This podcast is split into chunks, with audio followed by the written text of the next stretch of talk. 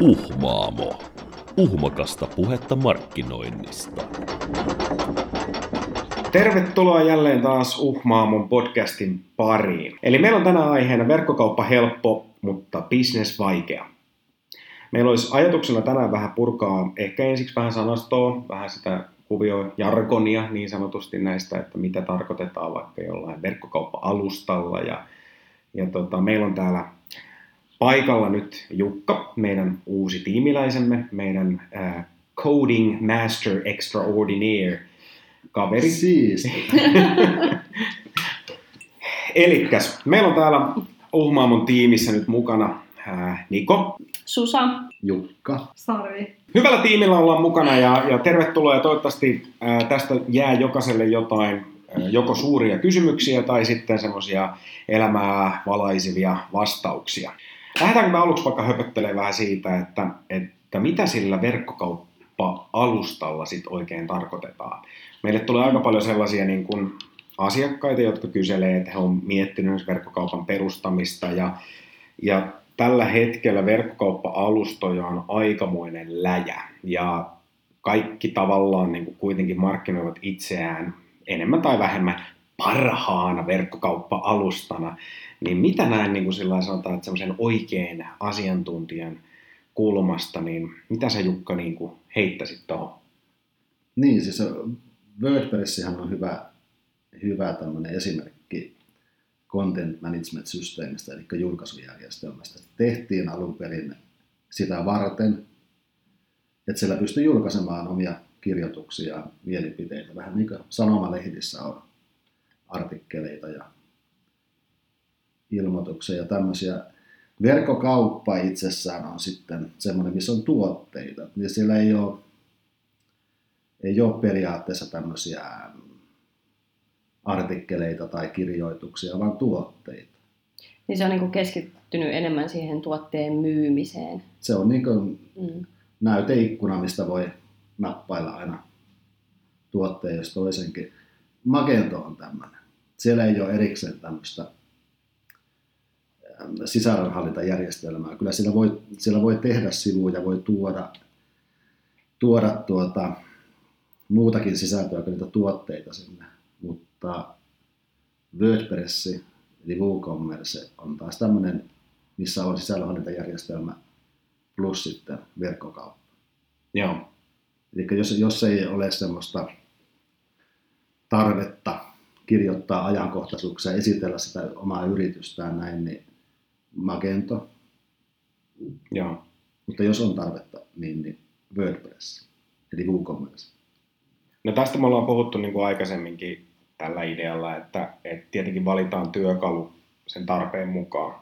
Eli jos on sellainen, että mä haluan yhden kokonaisuuden, missä mä kerron mun yrityksen tarinan, mä kerron yrittäjän tarinan, mä kerron ää, mistä kaikki on lähtenyt, minkä takia mä tätä teen, missä mä sijaitsen, missä mulla on vaikka kivijalkamyymälä tai jotain, mutta sitten samalla mä tarjoan jotain tuotteita, niin silloin esimerkiksi niin WordPress tässä tapauksessa ja WooCommerce niin olisi, olisi niin semmoinen parempi valinta. Ehdottomasti. Mitä sitten nämä muut verkkokauppa-alustat? Meillä on aika montaa erilaista ollaan törmätty. Niin tota, minkälainen, voitaisiin vaikka ekana käydä vähän läpi sitä, että mitkä on tällä hetkellä ne Suomessa ne suosituimmat alustat, missä järjestyksessä vaikka top 5 verkkokauppa-alustaa menee ehkä se jollain tavalla sit myös vähän avaa potentiaalisille verkkokaupan niin kuin perustajille vähän sitä kulmaa, että mihin mä niin kuin itse sitten niin kuin uskallan, uskallan heittää niin kuin omia omenoita, mihinkä, mihinkä koppaa. Suosituin on WooCommerce. Ehdottomasti suosituin. Siellä aika paljon porukka tekee yksin sillä verkkokauppoja ja porukka porukka on tottunut käyttämään WordPressia – muutenkin. Sitten tulee Magento kakkosena. Ja siinä, sillä ei oikeastaan pysty yksin tekemään. Kauppias ei, ei niin saa silleen puff sitä verkkokauppaa pystyyn sinne, vaan se joutuu käytännössä turvautumaan johonkin Magentoon erikoistuneeseen firmaan tai sitten asiakkaalta tai tätä verkkokauppiaalta pitää löytyä oma tuotekehitysryhmä sieltä. Sitten kolmatta sijaa pitää tämä vilkkaan e-page. Ja, ja sitten tulee Shopify, Fingu ja My Cash Flow. Tämä on se järjestys. WooCommerce, Magento, e-page, Shopify, Fingu. Joo. Kun meillä jonkun verran tulee sellaisia tietenkin sitten, että, että kun musta tuntuu, että verkkokauppiaita, ja siis saattaa olla, että on ihan väärässä ja saa ammuskella alas mun heittoja ja, ja raakoja stereotypioita. Eli, eli tota, mä oon jotenkin vähän itse taipuvainen ajattelemaan, että verkkokauppiaita on kahta eri laatua. On niitä, jotka miettii, että voisinpa pistää verkkokaupan pystyyn, mutta he ei ole oikeastaan tehnyt semmoista niin kuin suunnitelmaa siihen, että miten mä lähden toteuttamaan tätä mun e-bisnestä tai tätä liiketoimintaa sitten siellä verkossa, vaan he kokeilee jotain tuotetta ja katsotaan, että hei, tälle voisi mennä jotain, mutta siinä ei ole niin kuin sellaista, voisiko sanoa, että siellä olisi niin kuin sellaista oikeaa tahtotilaa tai, tai niin kuin nälkää taustalla ja, ja valmiutta panostaa siihen. Ja, ja sitä kautta aika paljon sitten tietenkin käytetään tällaisia niin kuin hyvin yksinkertaisia valmiita kokonaisuuksia, otetaan joku helppo ratkaisu käyttöön, vähän niin kuin liisaripohjalla. Mutta tota, mitä, mitä sulla, minkälaisia ajatuksia sulla itsellä näin niin kuin tunnet vähän paremmin? Miksei? Miksei sitähän voi, voi kokeilla vaikka mitä. Mutta sitten tullaan siihen, että kun verkkokauppa, kuten tämä meidän, meidän tuota, podcastin aihekin on, että se verkko, verkkokaupan perustaminen on helppoa. Mutta se myyminen, bisneksen tekeminen, sillä on kohtuu, kohtuu haastavaa, että ekana kannattaa suunnitella, niin kuin, niin kuin kaikessa pitää suunnitella ekana. Onko, onko verkkokauppa esimerkiksi, onko se sun pääliiketoiminta vai onko se vain myyntikanava jollekin tai yksi myyntikanava muiden, muiden joukossa ja siitä lähteä sitten miettimään ja suunnittelemaan, mitä ominaisuuksia sillä verkkokaupalla pitää olla. Ja no, siinä, siinä mennään taas sen jälkeen niin kuin, tuon niin mainostoimista markkinoinnin puolelle. Joo. No Susa, Susa heittikin tuossa tossa niin kuin ennen jo tätä podcastin alkua mun mielestä ihan hyvää kommenttia siitä, että kun moni ajattelee sitä, että, että jos on, niin, on niin kuin aika vaikea pistää joku kivijalkamyymälä tai yritys pystyyn, kun sitten on kauheasti kilpailijoita, mutta se, missä niin kuin vasta niitä kilpailijoita vasta niin kuin onkin, niin on tietenkin verkko. Ja koska sitten eletään niin kuin globaalissa yhteis- yhteisössä niin sanotusti osana, ja, ja silloin niin kuin tietenkin kilpailu ei kilpailla sitä niin kuin naapuria vastaan, vaan kilpaillaan niin kuin kaikkia tekijöitä vastaan.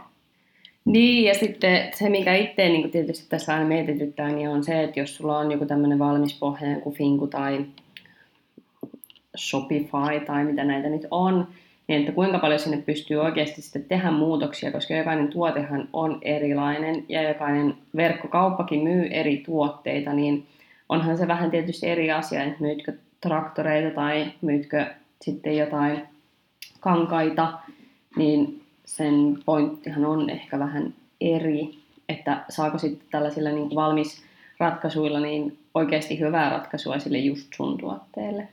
Niin, ja, ja onko se niin kuin vähän sellainen kompromissiratkaisu, mm. koska sitä ei hän ei sillä räätälöidä sun tarpeisiin, vaan se on niin kuin, niin kuin tuossa sanoi Juha, kun kävi, kävi tuossa ovella huutelemassa, niin sanoi aika hyvin siitä pulkista, eli se on sitä pulkki, pulkkitavaraa tavallaan siinä mielessä, että, että siinä niin kuin se on sama, kun sä ostat sitä, niin sä saat sitä, se on sitä Big Mac Mealia niin sanotusti, jokaiselle samaa.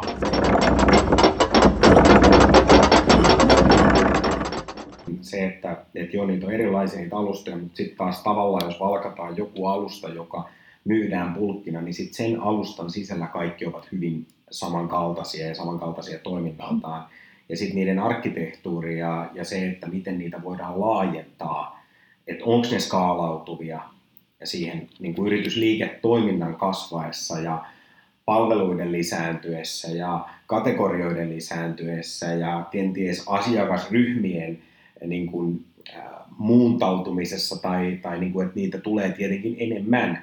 Ja, ja, ja tämä on ehkä semmoinen yksi, yksi, yksi niin kuin haaste. Niin, ja tämä oli aika semmoinen, niin kuin, tai onkin yleinen semmoinen kun ihmiset miettii noita alustoja ja pähkäilee, että mikähän olisi sitten se oikea valinta juuri, juuri omalle verkkokaupalle, niin toi on just se, mitä ne niin kuin miettii tosi usein. Eli se, että, että joo, mulla on nyt pieni tämmöinen liiketoiminta ja mä myyn ehkä jotain muutamaa hassua tuotetta tai kategorioita on vähän, niin kuin paljon vähemmän, niin että onko noissa alustoissa oikeasti niin kuin kasvun varaa kuinka paljon, että onko se sitten se WooCommerce, joka joustaa paljon enemmän vai onko se sitten vai kannattaako sitten jossain pienemmän liiketoiminnan ottaa joku toinen ja sitten kun kasvu alkaa tulemaan, niin vaihtaa toiseen vai miten tämmöinenkin kannattaa sitten tehdä, että jos pelkää sitä tai toivoo sitä kasvua tietenkin.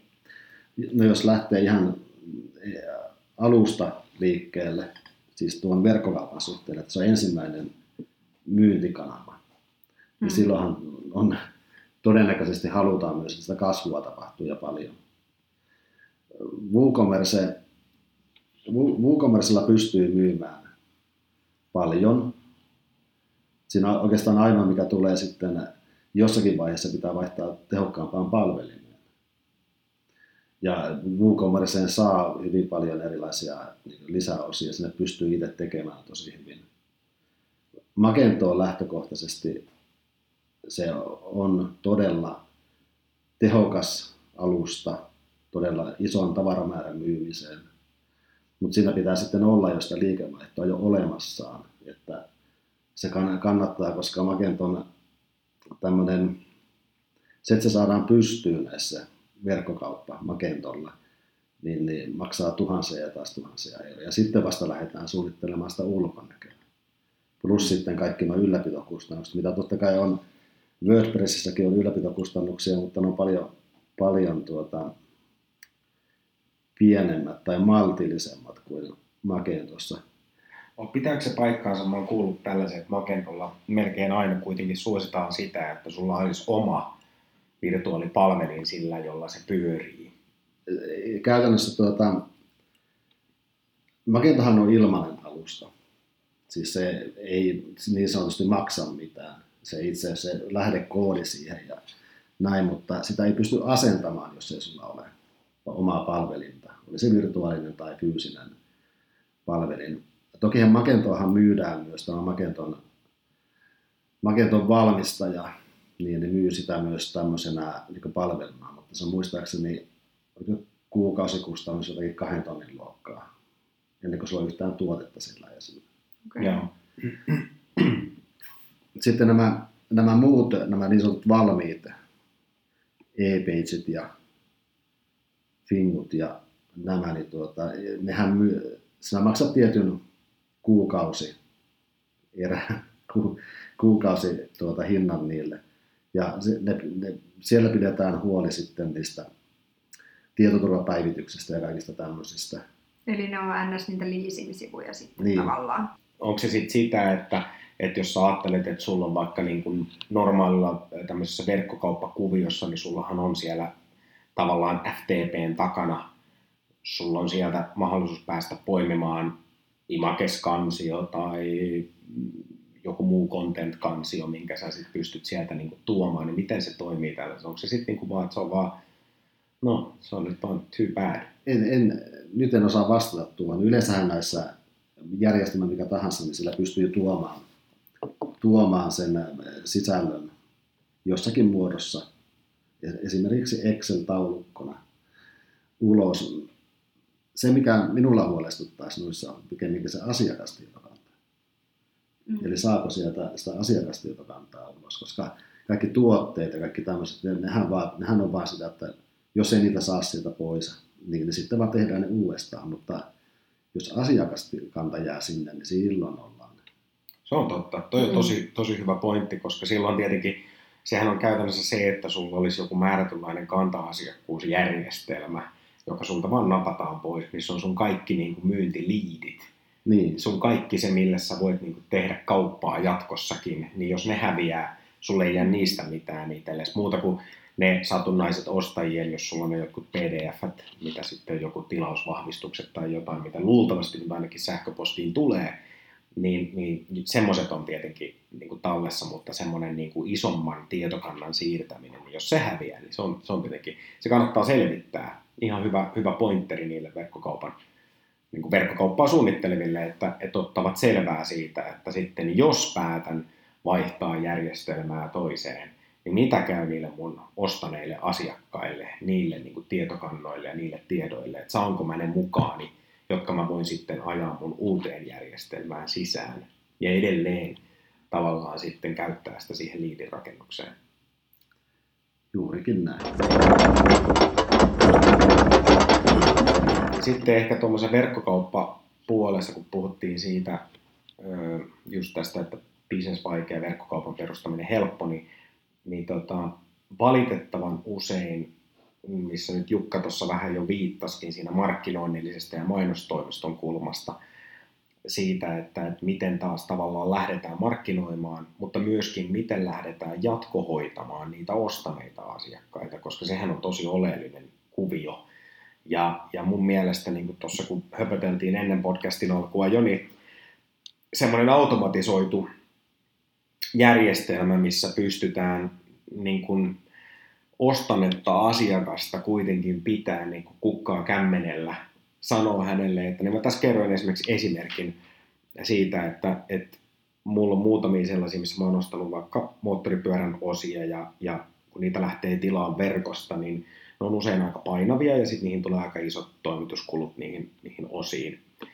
Niin ne on sillä juonia niin sanotusti nämä verkkokauppiaat, että ennen kuin on ehtinyt sen lähettää, sen, sen mun tuotepaketin, niin sieltä tulee mulle uusi uutiskirje, joka on tietenkin automatisoitu, joka vaan poiminut sieltä, että sulla on tämmöinen ja tämmöinen tuote tässä, että hei, jos tilaat vielä vaikka 50 eurolla lisää, saat tämän toimituksen ilmaisiksi.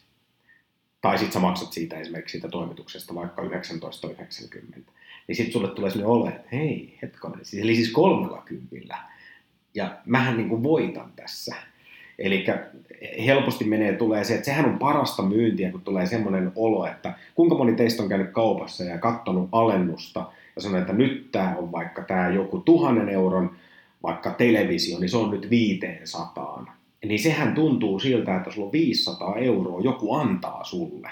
Ja sähän niin voitat koko ajan. Ja tämähän on se illuusio, mikä on parasta silloin, kun se verkkokauppa toimii tolleen. Että sä lasket niitä säästöjä.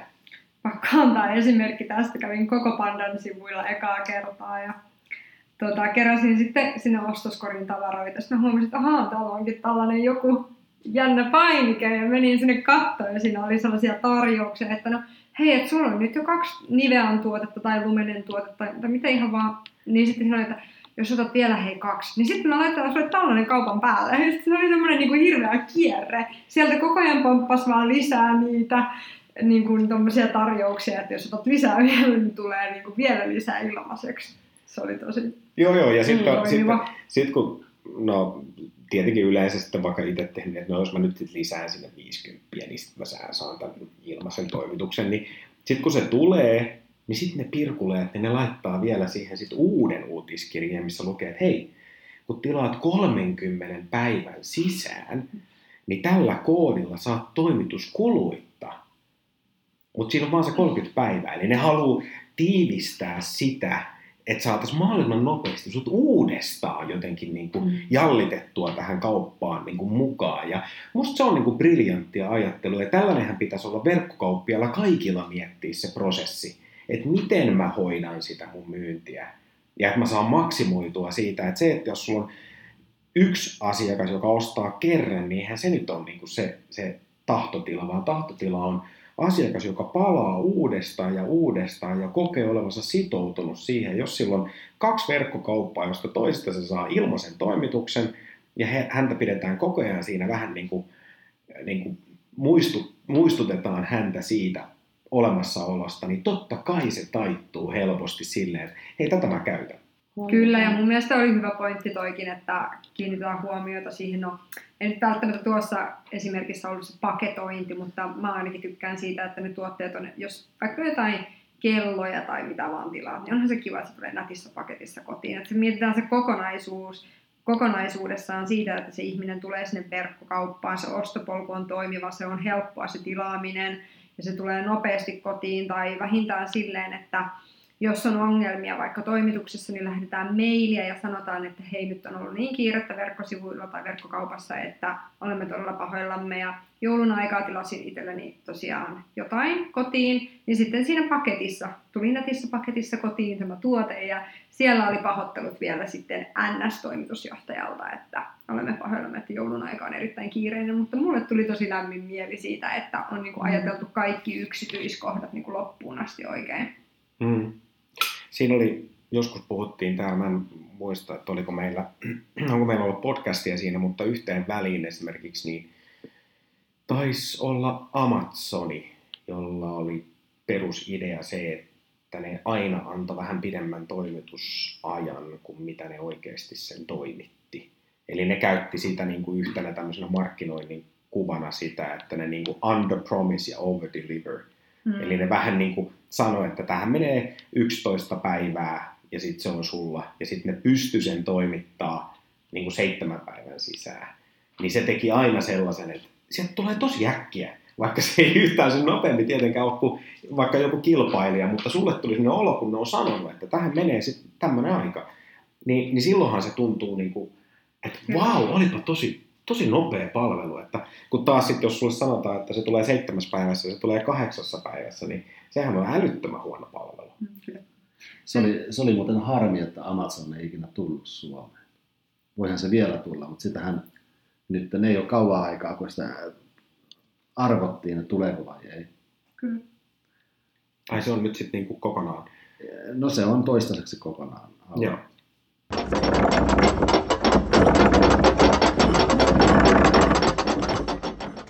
Mitä sitten mua kiinnostaa hirveästi se, että millä perustein se asiakas tekee sitten verkkokaupassa sen ostopäätöksen, miltä verkkokaupasta se niin kuin ostaa tai mistä se niin kuin ostopäätös tapahtuu? No mä olin itse semmoisessa kuuntelemassa semmoista verkkokauppiaiden kuvio siitä jo muutama vuosi aikaa. Mä väitän, että se on aika validia tietoa vieläkin. Siellä oli silloin postilta ja olisiko ollut joku matkahuolto, jotka oli siellä kertomassa lähinnä sitä, että millaista dataa heillä oli siitä, että miten ne logistiikat on tietenkin järjestetty ja heillä on aika vankka tieto siitä, että millainen määrä niin kuin mikäkin verkkokauppa sitten liikuttaa tavaraa. Ja, ja tota, he olivat itse tutkineet asiaa ja tulleet sellaiseen tavallaan niin kuin johtopäätökseen, että luotettavuus oli se ensimmäinen asia. Eli tässä tullaan just siihen, että miltä se verkkokauppa niin kuin millainen fiilis siitä heti aluksi tulee, kuinka nopeasti se latautuu, minkälaisia kuvia siellä on, näyttääkö se siltä, että sinne, niin kuin, sinne uskaltaa oman luottokorttinsa numeron niin kuin antaa.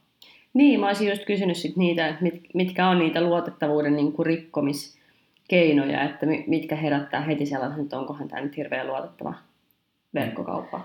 Me silloin tuossa taidettiin jonkin aikaa asti jo niistä puhuakin, että yksihän on semmoinen valitettava esimerkki on just se, että mikä vähentää luotettavuutta on just tämä, että esimerkiksi se lataa tosi huonosti. Siellä on vaikka kielioppivirheitä, tämmöisiä pieniä oston esteitä. Siellä on selkeästi niin kuin huonoa suomen kieltä, koska mm. siitä tulee helposti sinne olo, että onko tämä käännetty jollain Google, Google-kääntäjällä ja ei ole ihan mennyt nappiin. Sitten on tällaisia, että sulla on semmoista, sanotaanko ehkä vähän heikompilaatuista kuvaa, on paljon alennuksia, siis kaikki tuotteet mm. on jossain alennuksessa. Se on yksi sellainen aika sellainen huono esimerkki, että mikään ei ole niin kuin NS-OVH-hintasta, vaan kaikki on jossain alennuksessa, niin silloin ei mikään ole alennuksessa tavallaan. Ää, ja sitten on ihan vaan selkeästi se, että ollaan paljon puhuttu siitä myös, minkä takia kaikessa yrityksessä siihen ammattimaiseen ilmeeseen pitäisi panostaa, koska sitten jos sitä ei ole tehty sitä panostusta siihen ammattimaisuuteen, niin siitä tulee sellainen olo, että se yritys ei ole viitsinyt panostaa siihen niin paljon, jolloin se ei arvosta myöskään asiakkaitaan. Ja silloin kun se ei arvosta asiakkaitaan, niin silloin luultavasti se ei myöskään pysty niin kuin lupaamaan tai täyttämään sitä lupaustaan tuotteista, mitä he myyvät. Ja se Mm. tekee sen, mutta siihen vaikuttaa myös, niin kuin varmasti Jukka tietää, kovasti käytettävyys. Ehdottomasti. Ja tuohon vielä lisäisin sen, että jos suomalaisesta verkkokaupasta ei löydy suomalaisen, suomalaisten verkkopankkien maksutapoja, tai jos et pysty maksamaan suomalaisen verkkopankin kautta, niin, niin se vähentää luotettavuutta. Ihan Mm, varmasti, kyllä. joo, ihan varmasti just näin. Ja, ja toi on jännä toi, siinä oli myös siinä, siinä samassa keskustelussa verkkokauppiaiden kanssa, niin se oli yksi sellainen asia, mikä, koska moni aina ajattelee, että okei, verkkokauppa on helppo, kun se voidaan vertailla hintoja. Joo, niin voidaan. Mutta toisaalta se luotettavuusaspekti menee niin kuin edelle vähän niin kuin siinä. Eli, eli hinta ei ollut se kaikista määräävin, vaan just se, että kuinka luotettava se on, ää, mikä sen toimitustapa on. Saatko sä sen, että jos sun pitää esimerkiksi, että sulla on vaikka vaan posti, ja se lähin posti on jossain kilometrien päässä, tai se vaatii sulta ekstra niin kuin, niin kuin painiskelua, että sä saat sen toimituksen hoidettua. Tai sit sä otat jonkun sellaisen, joka hoitaa sen jollain postnurdilla johonkin ärkioskille tai mikä K-extraan tai mikä se nyt sitten nykyään onkin, niin, niin sä saat sen niin kuin tosi helposti valittua sen toim- toimituspaikan. Ja siis mun mielestä sekin on ihan hyvä, hyvä mainita, että se luotettavuusaspekti tulee kuitenkin myös sen verkkokaupan ulkopuolelta, että se ei rajoitu pelkästään siihen, että esimerkiksi, esimerkiksi se, että jos et ole ikinä kuullut KS-yrityksestä tai mistään, että on nähnyt sitä missään sosiaalisessa mediassa, yleisesti kuitenkin itsekin tykkään googlailla esimerkiksi sitä, että onko ver- kyseisellä verkkokaupalla ollut sitten noi toimitusajat oikeat, onko ne pitänyt paikkaansa tai onko ollut mitään ongelmia.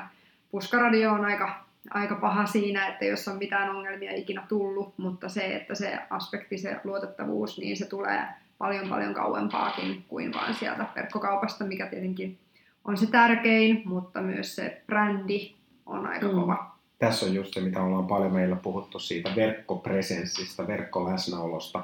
Eli jos sulla on niin kuin hyvä verkkopresenssi ja sut löydetään tuolta ja sulla on niin kuin läpinäkyvyyttä siinä toiminnassa siellä taustalla, Mm. niin sehän vahvistaa sitä. Sä tiedät, että siellä on tällainen ja tällainen porukka, joka tekee tätä asiaa. Mutta jos on ihan täysin tuntematon, niin, niin kyllä aika vaikea lähteä.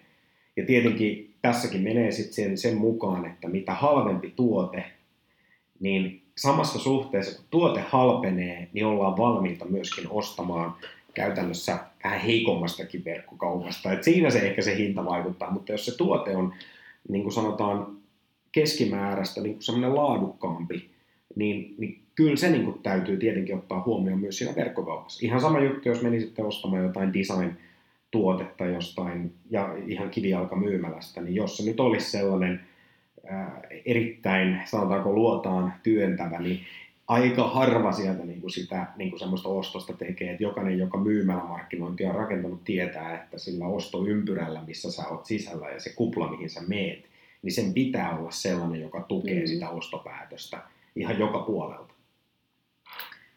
Palataanko siihen käytettävyyteen? Jukalle jäi vähän juttu kesken.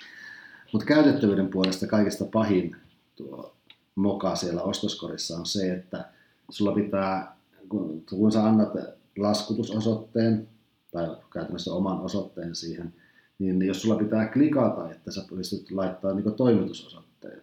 Ja vielä pitää kertaalleen klikata, että sä pääset tuohon valitsemaan maksu, maksutavan. Ja sieltä vielä klikata ja sitten vielä katsoa, että kaikki on ok ennen kuin klikkaat sen maksa. Niin se, siihen kuolee moni verkkokauppa, Mm. koska näitä on todella, todella monessa paikassa. Mm. Eli pitäkää se kassa hyvin yksinkertaisena Mm. ja nopeana käyttää. Joo, se on just se, mun mielestä se on hieno tapa monessa semmoisessa hyvin suunnittelussa on se, että, että ainoastaan sitten pyydetään vaikka, kun on laskutusosoite, niin toimitusosoite, jos se on eri kuin laskutusosoite. Ja kaikki tapahtuu samalla sivulla. Sä Joo. Mm. siellä, Siellä kaikki valitset- yksi niin. juttu ja sitten vaan se on siinä. Joo. Yksi sellainen, mm, kerran oli sellainen tehty case-esimerkki, oli toi Klarna, tehnyt Klarnan checkout, joka on tosi hätäinen Mm. ostoprosessi, joka muistaa sun kaikki tiedot ja sellaista. Siinä oli esimerkiksi sellainen, että ne pystyi nostamaan, se et ihan väärin muista, niin tämmöinen ruotsalainen kirjakauppa kuin Adlibris, niin he pystyi nostaa samalle tasolle mobiiliostamisen konversion kuin desktop-ostamisen, vaan siirtämällä sen siihen, että sulla on niin kuin yhden napin takana käytännössä se ostoprosessi. Mm. Niin, niin tota, siinähän sä käytännössä annat vaan sen sun henkilötunnuksen ja, Mm. ja that's it. Se Itsekin sähköposti, niin se, se on tosi niin- nopea. teen mieluummin siis maksan sen, mitä se nyt maksaa, ehkä neljä euroa sitten enemmän kuin se laittaa sen laskulla, mutta aamun ei tarvitse ruveta kaivaamaan jotain pankkitunnuksia jostain tai jossain just jossain, jossain julkisesti, niin en halua niin kuin ylipäätänsä niitä ruveta siinä pläräämään.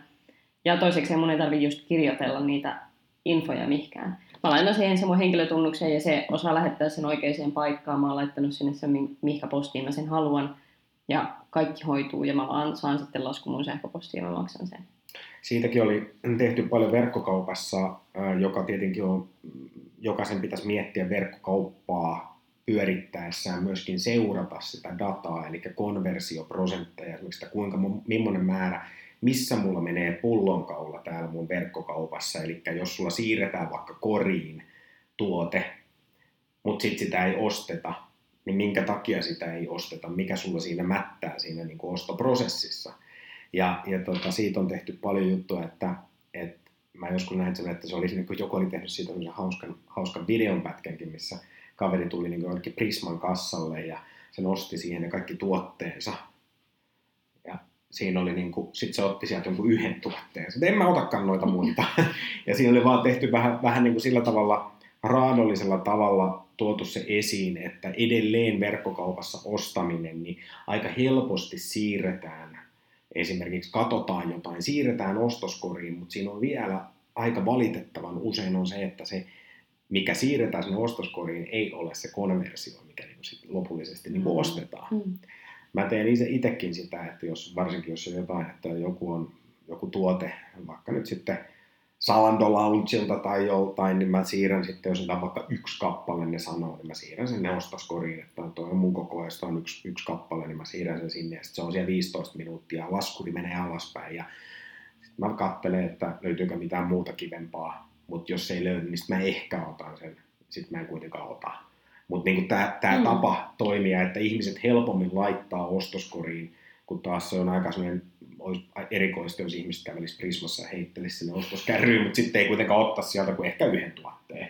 Eli, mm. eli tämä on se, niin se, se, se Niin. vaan todellisuus. Verkkokauppoihinkin tarvitaan liukuhinnaa. Niin.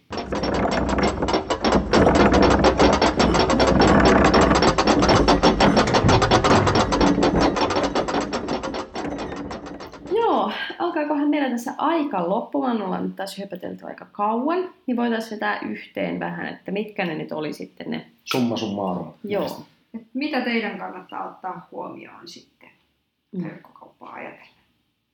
Verkkokaupan pitää olla skaalautuva, nopea, mukautumiskykyinen, luotettava ja markkinoinnin tärkeys. Se, se on niin kuin, siis Herra Jumala, ihmiset markkinoikaa. Niin. Et se, se on niin tosi tosi sellainen juttu. Mä en, mä en pysty tätä niin sillä itsekään, mä en pysty tätä niin alleviivaamaan enempää kuin se, tullaan just siihen, mitä mä nyt on joka paikassa, se aggressiivinen odottaminen. Se on niin kuin, että jos kuvitellaan, että business lähtee pyörimään, kun ollaan pistetty joku pystyyn, niin se ei vaan, niin kuin, se ei ole mahdollista. Mm. Kyllä. No niin, sit ei mitään. Me kiitetään tällä kertaa koko porukalla. Kiitos. Kiitos. Ja jos jäi jotain kysyttävää, niin somessa saa tulla ja Häiriköitä. meidän. DM jotain viestiä. Uhmaamo. Uhmakasta puhetta markkinoinnista.